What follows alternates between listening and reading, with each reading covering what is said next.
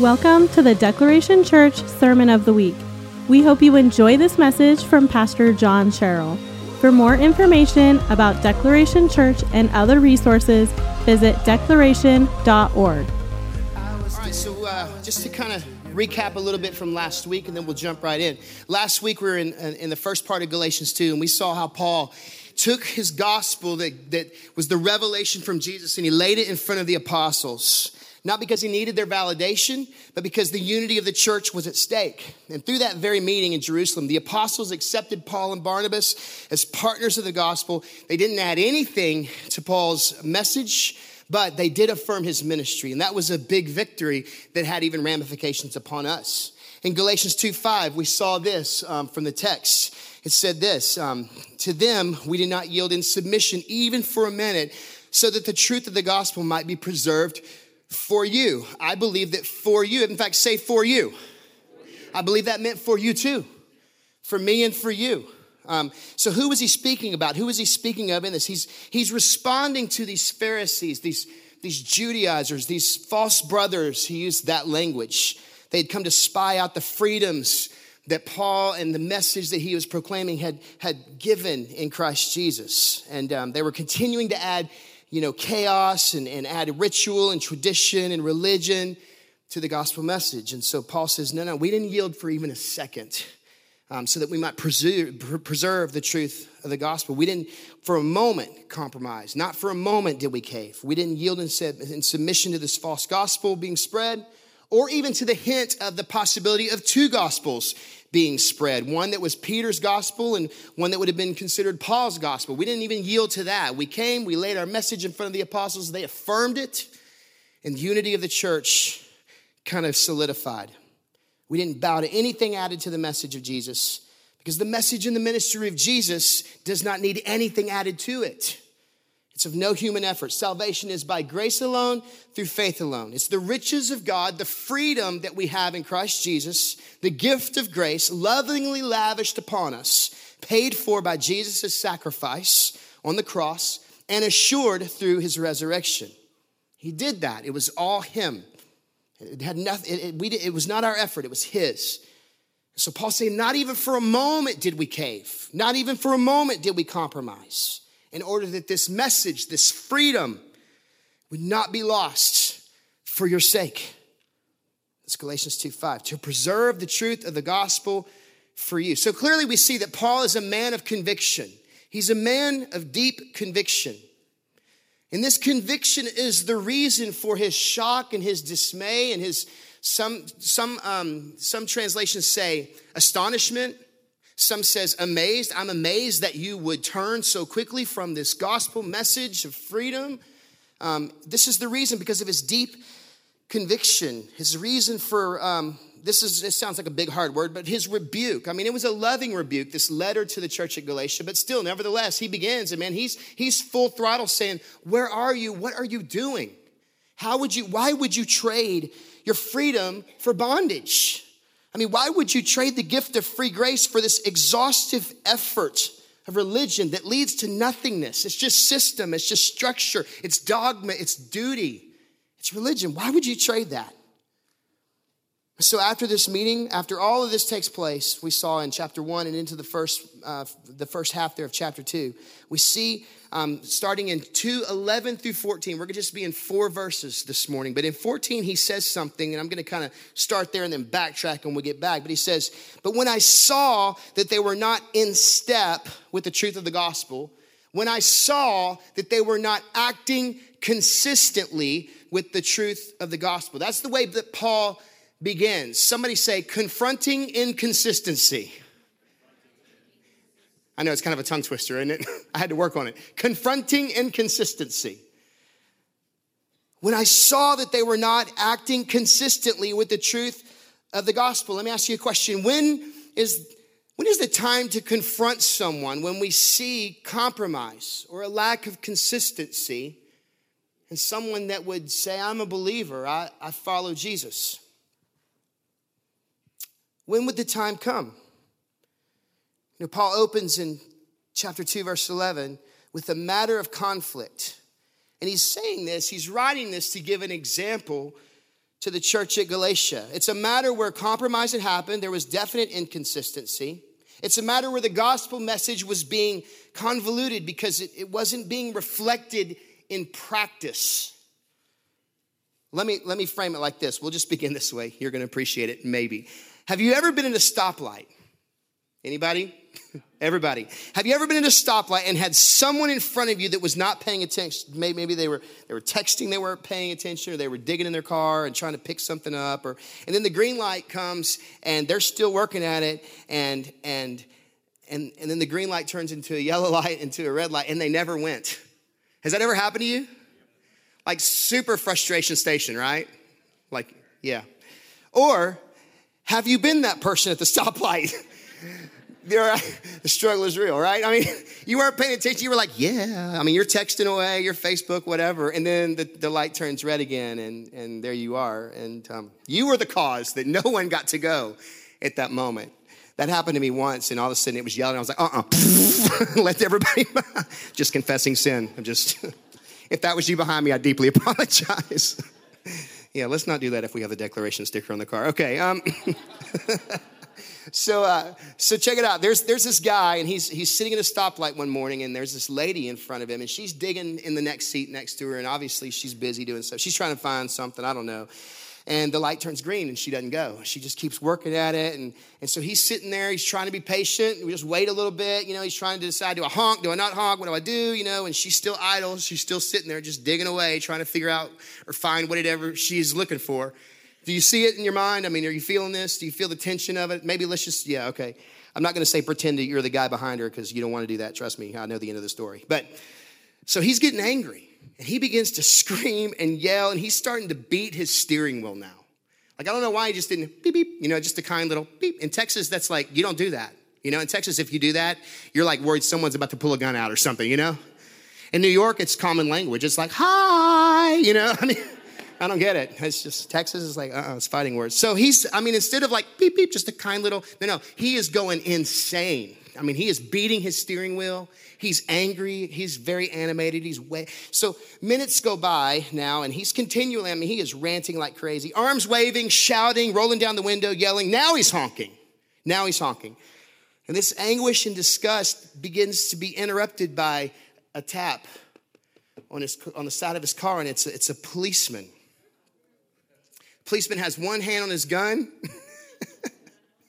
and he's just, he's, you know, doing this on the guy's window, tapping on the guy's window. Immediately, the guy gets even more angry. And um, he starts yelling at the officer. And he's saying, You cannot be serious that you're trying to talk to me when obviously this lady is an irresponsible driver in front of me. Yada yada. I mean, he's just going out. He's he's he's preaching his own sermon to this officer at this point, right?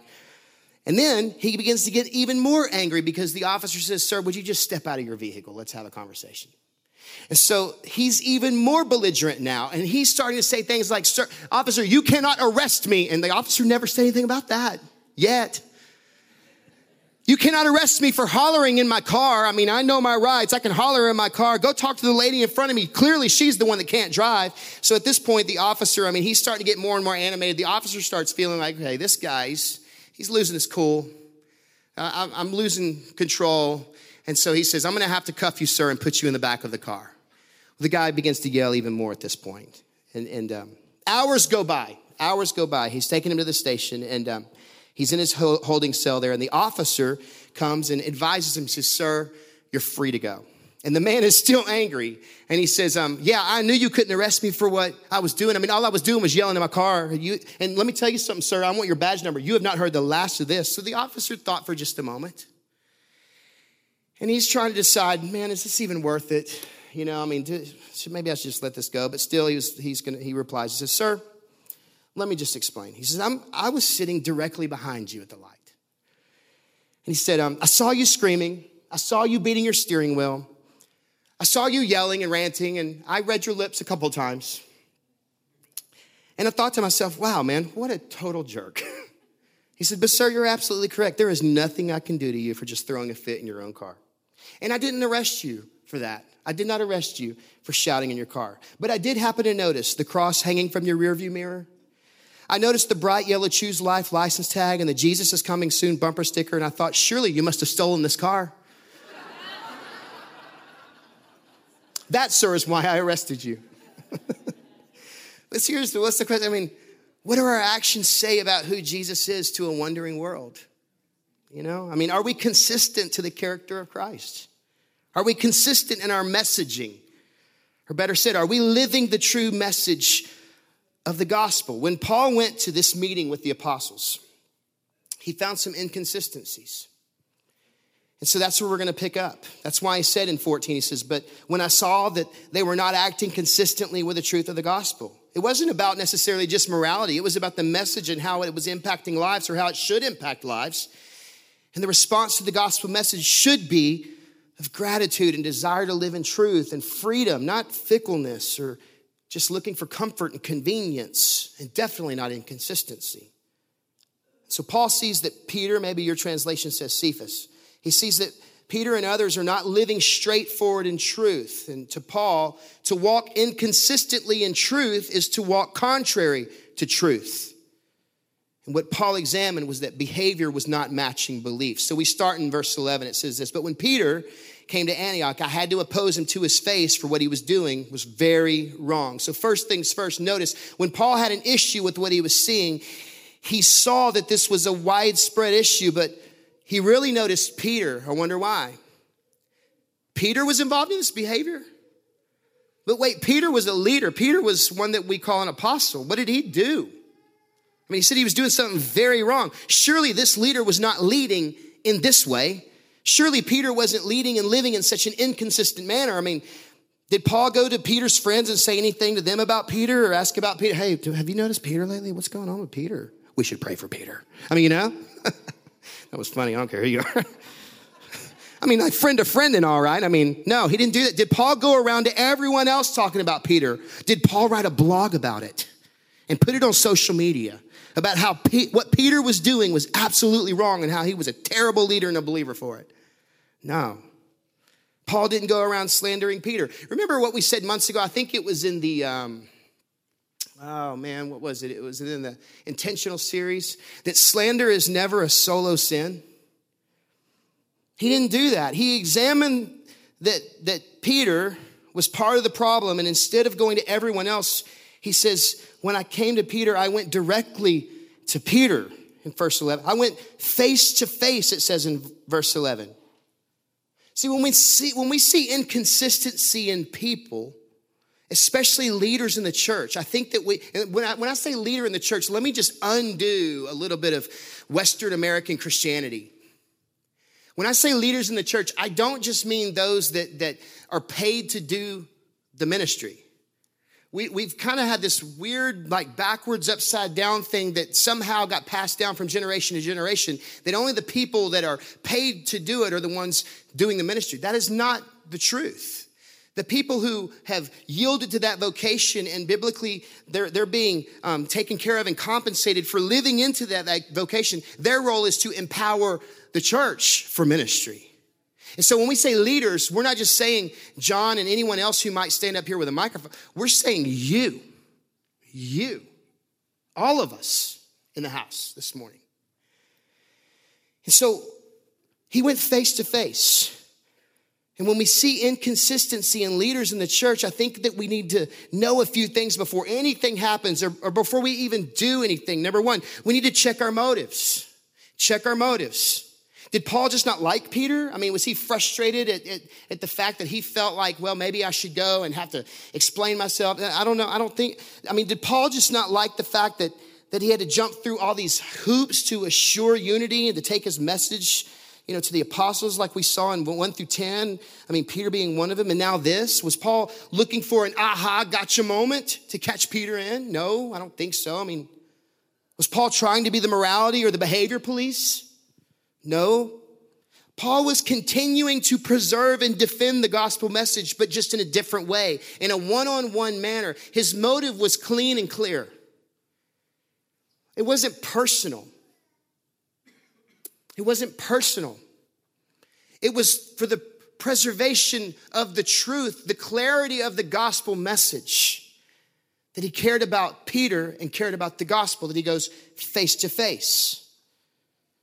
Paul was defending the authenticity of the truth of the gospel. If Peter, being a leader, was living in a, in a, in a way contrary, inconsistent, inconsistent to the message of the gospel, this was not only bad for Peter, but it was bad for those Peter was preaching to.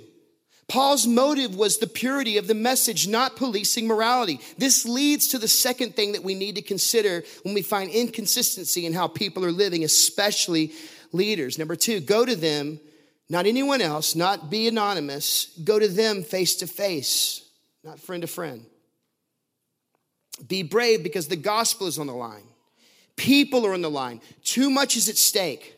Paul did the right and biblical thing by going to Peter. Matthew 18, 15 says, If your brother or sister sins, go and point out their fault. So Paul was living in a biblical way, but also understand his motives were pure. The gospel was, was on the line, people were at stake, and here we have a leader that was showing inconsistency. What was he doing? What was he doing? Verse 11, when Peter came to Antioch, I had to oppose him to his face, for what he did was very wrong. Wrong meaning he was condemned. That's how deep when Paul says what he's doing is very wrong. If you study languages, that's what he was saying. He was condemning himself, he was condemned. This was heavy. He's saying that these inconsistencies in Peter's lives were grave. And Paul, being an apostle, he had the right to speak with this authority in this manner. He had the right to confront Peter. In verse 12, when, when Peter first arrived, he ate with Gentile believers. So now we begin to see what he was doing. He ate with Gentile believers who were not circumcised. And that doesn't seem so bad. I mean, it wasn't. It, it would have actually been great to see Peter of the circumcised eating with the Gentiles, the non circumcised, the non Jews. That would have been a great thing. It wasn't bad. It was great. It was, it was what happened next that we see the issue. But afterwards, when some friends of James came, Peter would not eat with the Gentiles anymore. He was afraid of criticism from these people who insisted on the necessity of circumcision. What's wrong with this picture? Hypocrisy, elitism, fear, people pleasing. It's as if Peter, on one hand, is saying, okay, before they got here, I mean, we're all the same. I'll dine with you. Everything is good. All is well. But then when those that I need to impress arrive, when the smart guys get here, when my people show up um, for fear of criticism, for fear of judgment, I'll just go back to my people. I'll go back to that system, those ways. It was cool when it was convenient. Another thing to consider Peter being considerate of the Gentile friends by eating with them. I mean, think about this. Also, by eating with the Gentile the Gentile friends, he's not concerning himself in this moment as a Jew with Jewish dietary laws. That's a big deal. Those being eating anything considered by the religious as unclean. Peter's okay to share a meal with the Gentiles until the other Jews arrive. Can you now see why this may be a bigger issue than you might have thought at first? This isn't just about common decency and courtesy or even loving people. This strikes at the heart of the gospel message. Peter's being flaky. He's a leader, an apostle. He's living what's called dualistically. In our language, what that looks like is this I have my spiritual life, and then I have my other life. And so, Peter, for a moment, is living his spiritual life because Jesus died to give him it, to give this to him this freedom and all these things. He's not concerning himself with the religious duty or the dogma. He's not concerning himself with the structure of the system. He's not concerning himself with the, the matter of the religion. He's concerning himself with freedom and people, and he's living and he's eating and he's doing these things. And then all of a sudden, the religion, the spirit of religion walks into the room, and you see what begins to happen. It's dualistic, it's dualism. This side of my life says I'm free until these other people arrive. Maybe it plays out differently. You know, I have a friend who is a worship leader, and growing up, he used to tell me this story. Um, young in ministry, even, he would say, Yeah, I had a real problem. Before I really understood the gospel, I would literally go out with girls and I would pray, God, I forgive me for what I'm about to do. And then he would go do ministry. I believe Pastor Matt preached months ago on moral authority. And so it's it's dualism, it's it's it's inconsistent. It's inconsistent. I'll live in freedom with you, but I'll live in religion with them. Paul, he's like, but in Jesus, there's no partiality. There's no, there's no Jew, there's no Gentile, at least where Jesus is concerned. Peter is bowing to the structure of the religious rather than the Savior in that relationship. Peter's caving to the message of the Jews rather than the message of Jesus. In Peter, we see compromise and inconsistency. Verse 13. As a result, other Jewish, watch this. As a result, other Jewish believers followed Peter's hypocrisy. And even Barnabas was led astray by this hypocrisy. I mean, look at what happens when leaders lead, others follow. When leaders lead, others what? And church, listen, as, as the reflection of Jesus Christ to the wondering world around us, we have got to be considering the cost of inconsistency. How are we leading? People are looking at us. People are watching our lives. Our behaviors are directly linked to our beliefs, and our convictions should drive our consistency and put definition to our character. Words are truly meaningless in a world that needs to understand why. People need proof that Jesus is good and right and true. Anybody remember when you were a kid, show and tell? I loved it. I like lived for show and tell Tuesday. If I didn't have anything to show and tell, I'd find it. Look at my rock. I mean, I would do anything. I loved it. You know why? Because I was smart and I realized the more things we have to show and tell, the longer it takes. Amen, somebody, right? I'm like, I'm gonna get us to lunch at least. I got 17 things, Miss Smith, to show and tell. I loved it. I mean, I thought it was super cool. You know, you pass it around the room, people, oh, look at this and look at that, you know, and it's awesome. Some people like, you know, they like, you know, or, you know smell it, whatever. I mean, yeah, I got weird, didn't it? Um, But that's what we are. I mean, we are the show and tell for Jesus in the truth of the gospel message. We are. We are the example that people see, hear, touch, and watch this smell. We are. You know why? Because to some we're the fragrance of death, to others we're the fragrance of life. I don't want to be inconsistent. I mean, this is why we need to be doers of the word rather than hearers of the word only.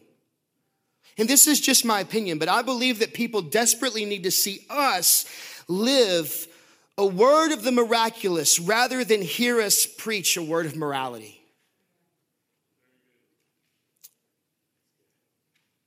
Jesus didn't die to make bad people good, He died to make dead people live. And we get it in reverse. It's like we, we want to, okay, man, here's the deal speak this way, look this way, dress this way, talk this way and then come to church. Strike out. Strike out. No, no, no, no. Come to church. Know God intimately. He'll worry about the way you speak, dress, talk, all that stuff. It's not my job to dictate your morality. It's not our job to look at the world around us and say that we believe in free grace, but live in such a way that says contrary. And this is getting tough, trust me. In our society, I'm off script, okay?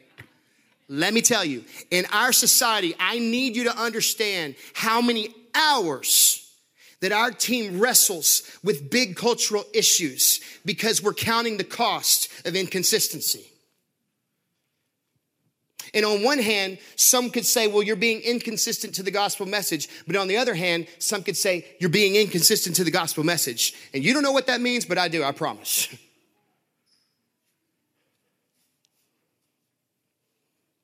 Especially in a culture right now who is doing everything that they can to figure out their identity. That's why, as, your, as a team, as your team, your pastoral team, we wrestled and we finally said, you know what? We're gonna dig into this. We're gonna live into this process with our people of saying, here's the four steps, the four hopes that we have for you. One, that you would know God intimately. Two, that you would find freedom. Three, that you would discover your identity, your purpose. And four, that you would then be empowered to make a difference that's bigger than you. Because we live in a society and a culture that's doing everything they can to define their identity on their terms, but God. And you know what? We love people. I don't care what they look like, smell like, talk like, and watch this I don't care how they live. right now. I care if they'll live forever. Because heaven and hell are very real places, and people are going there. Okay, back on script. Here we go. I hope the script is Holy Spirit too. Edit that out of the podcast, please. uh, yeah. I don't want to live in a way that if someone was scripting my story, they would have to write. And as a result, the others followed John's hypocrisy. Even Matt, even JD and Carol and Sterling and Dave and Jacob and Shane and um, Nick and I mean, I don't want that to be said of me. Because do you see what I just did there? I just kind of grouped a bunch of our teams' names behind mine. And here's why. Because when we saw that verse, it said, even Barnabas followed in the hypocrisy. The next layer of leadership right under Peter, or right under Paul, I should say. He fell into the hypocrisy. Barnabas? I mean, not Barnabas, too. Now we see Paul's angst. Now we see why Paul would confront the inconsistency. Paul boldly told the truth. This is hypocrisy. Let me define it for you. A hypocrite says one thing but does another. It's that dualism. Peter, Barnabas, and the Jewish believers knew that God accepted everyone equally. Salvation was available to everybody and that there should be no separation in the body of Christ. Yet their actions imply just the opposite. If Paul had opted for peace and allowed these actions to go on unrebuked, the Christian church would have once again divided into two distinct groups going their separate ways. So he had no other choice. In verse 14, when I saw that they were not following the truth of the gospel message, I said to Peter in front of all of the others, since you, a Jew by birth, have discarded the Jewish laws and are living like a Gentile, why are you now trying to make these Gentiles follow the Jewish traditions? Translation, when I saw that they were not living consistent with the truth of the gospel, I mean, this was the heart of the matter. It wasn't about Jew and Gentile. It wasn't, it, it was, it was really about the gospel tearing down the barriers. There was no superior anything. There was no elite anything where people were concerned. Now all are equal in the eyes of God. To separate themselves implied that there were the superior ones, maybe because of race or tradition or law keeping. And then there were the others. But Jesus died and rose again to offer salvation to all people, Jews and Gentiles alike, every tribe, every race, every social economic group. Paul is saying if all these prerequisites are removed, if all these barriers are torn down, if indeed it's all about what Jesus did and who Jesus is rather than what we can do and who we are, what was passed down potentially to us. If grace, if freedom, if Jesus, are we being consistent to live the truths of this gospel message? Once upon a time, there was this pompous religious guy who was trying to impress upon a class of younger boys the importance of living the Christian life. And he asked the question, Why do people call me a Christian? The man asked.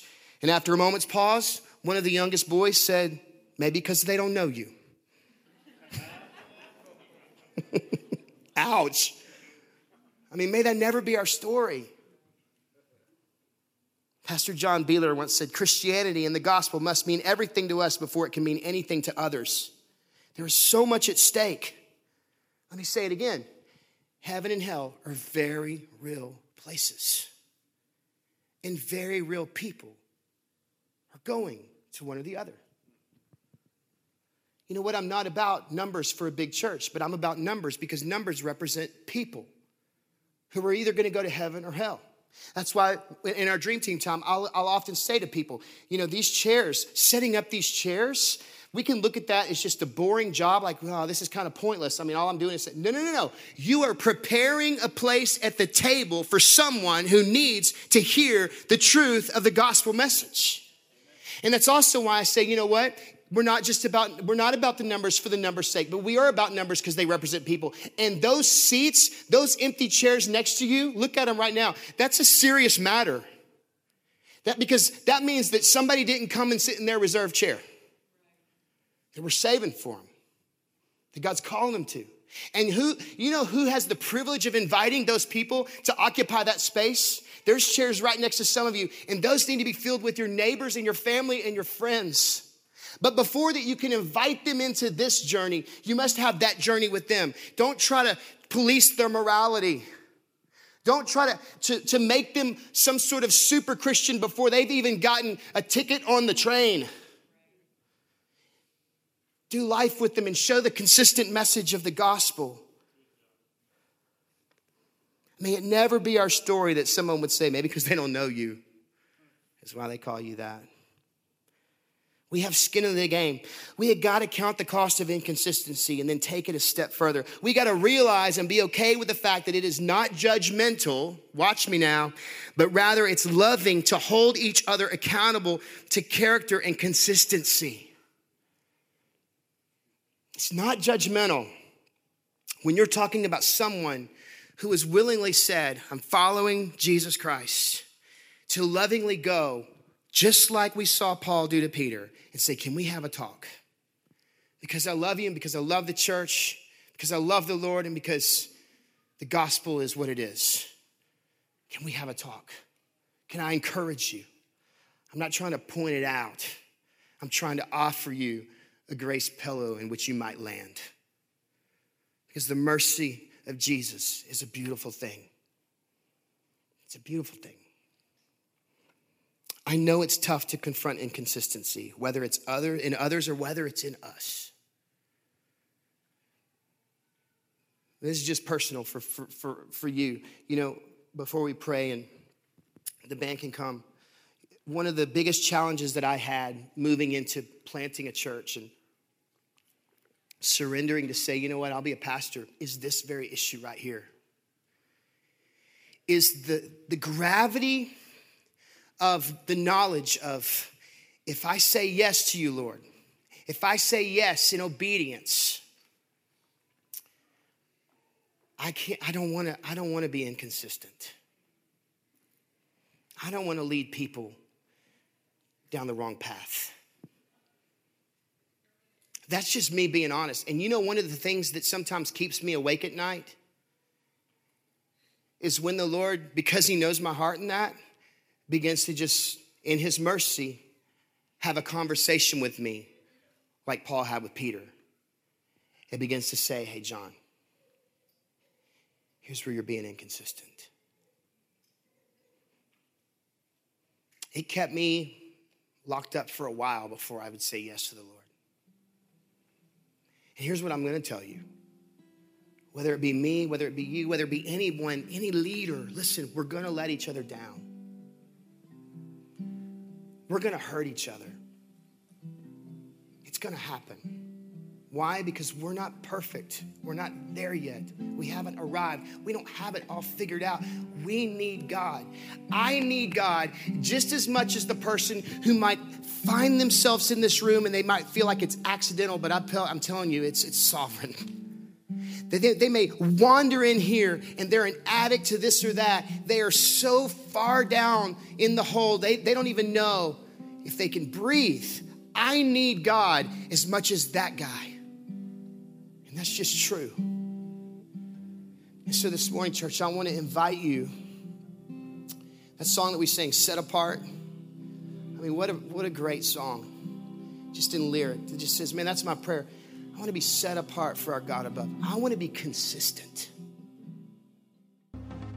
Thanks for listening to the Declaration Church podcast. We pray many blessings over you and your journey as you declare Him to the nations. For more podcasts and teachings, visit declaration.org slash podcast.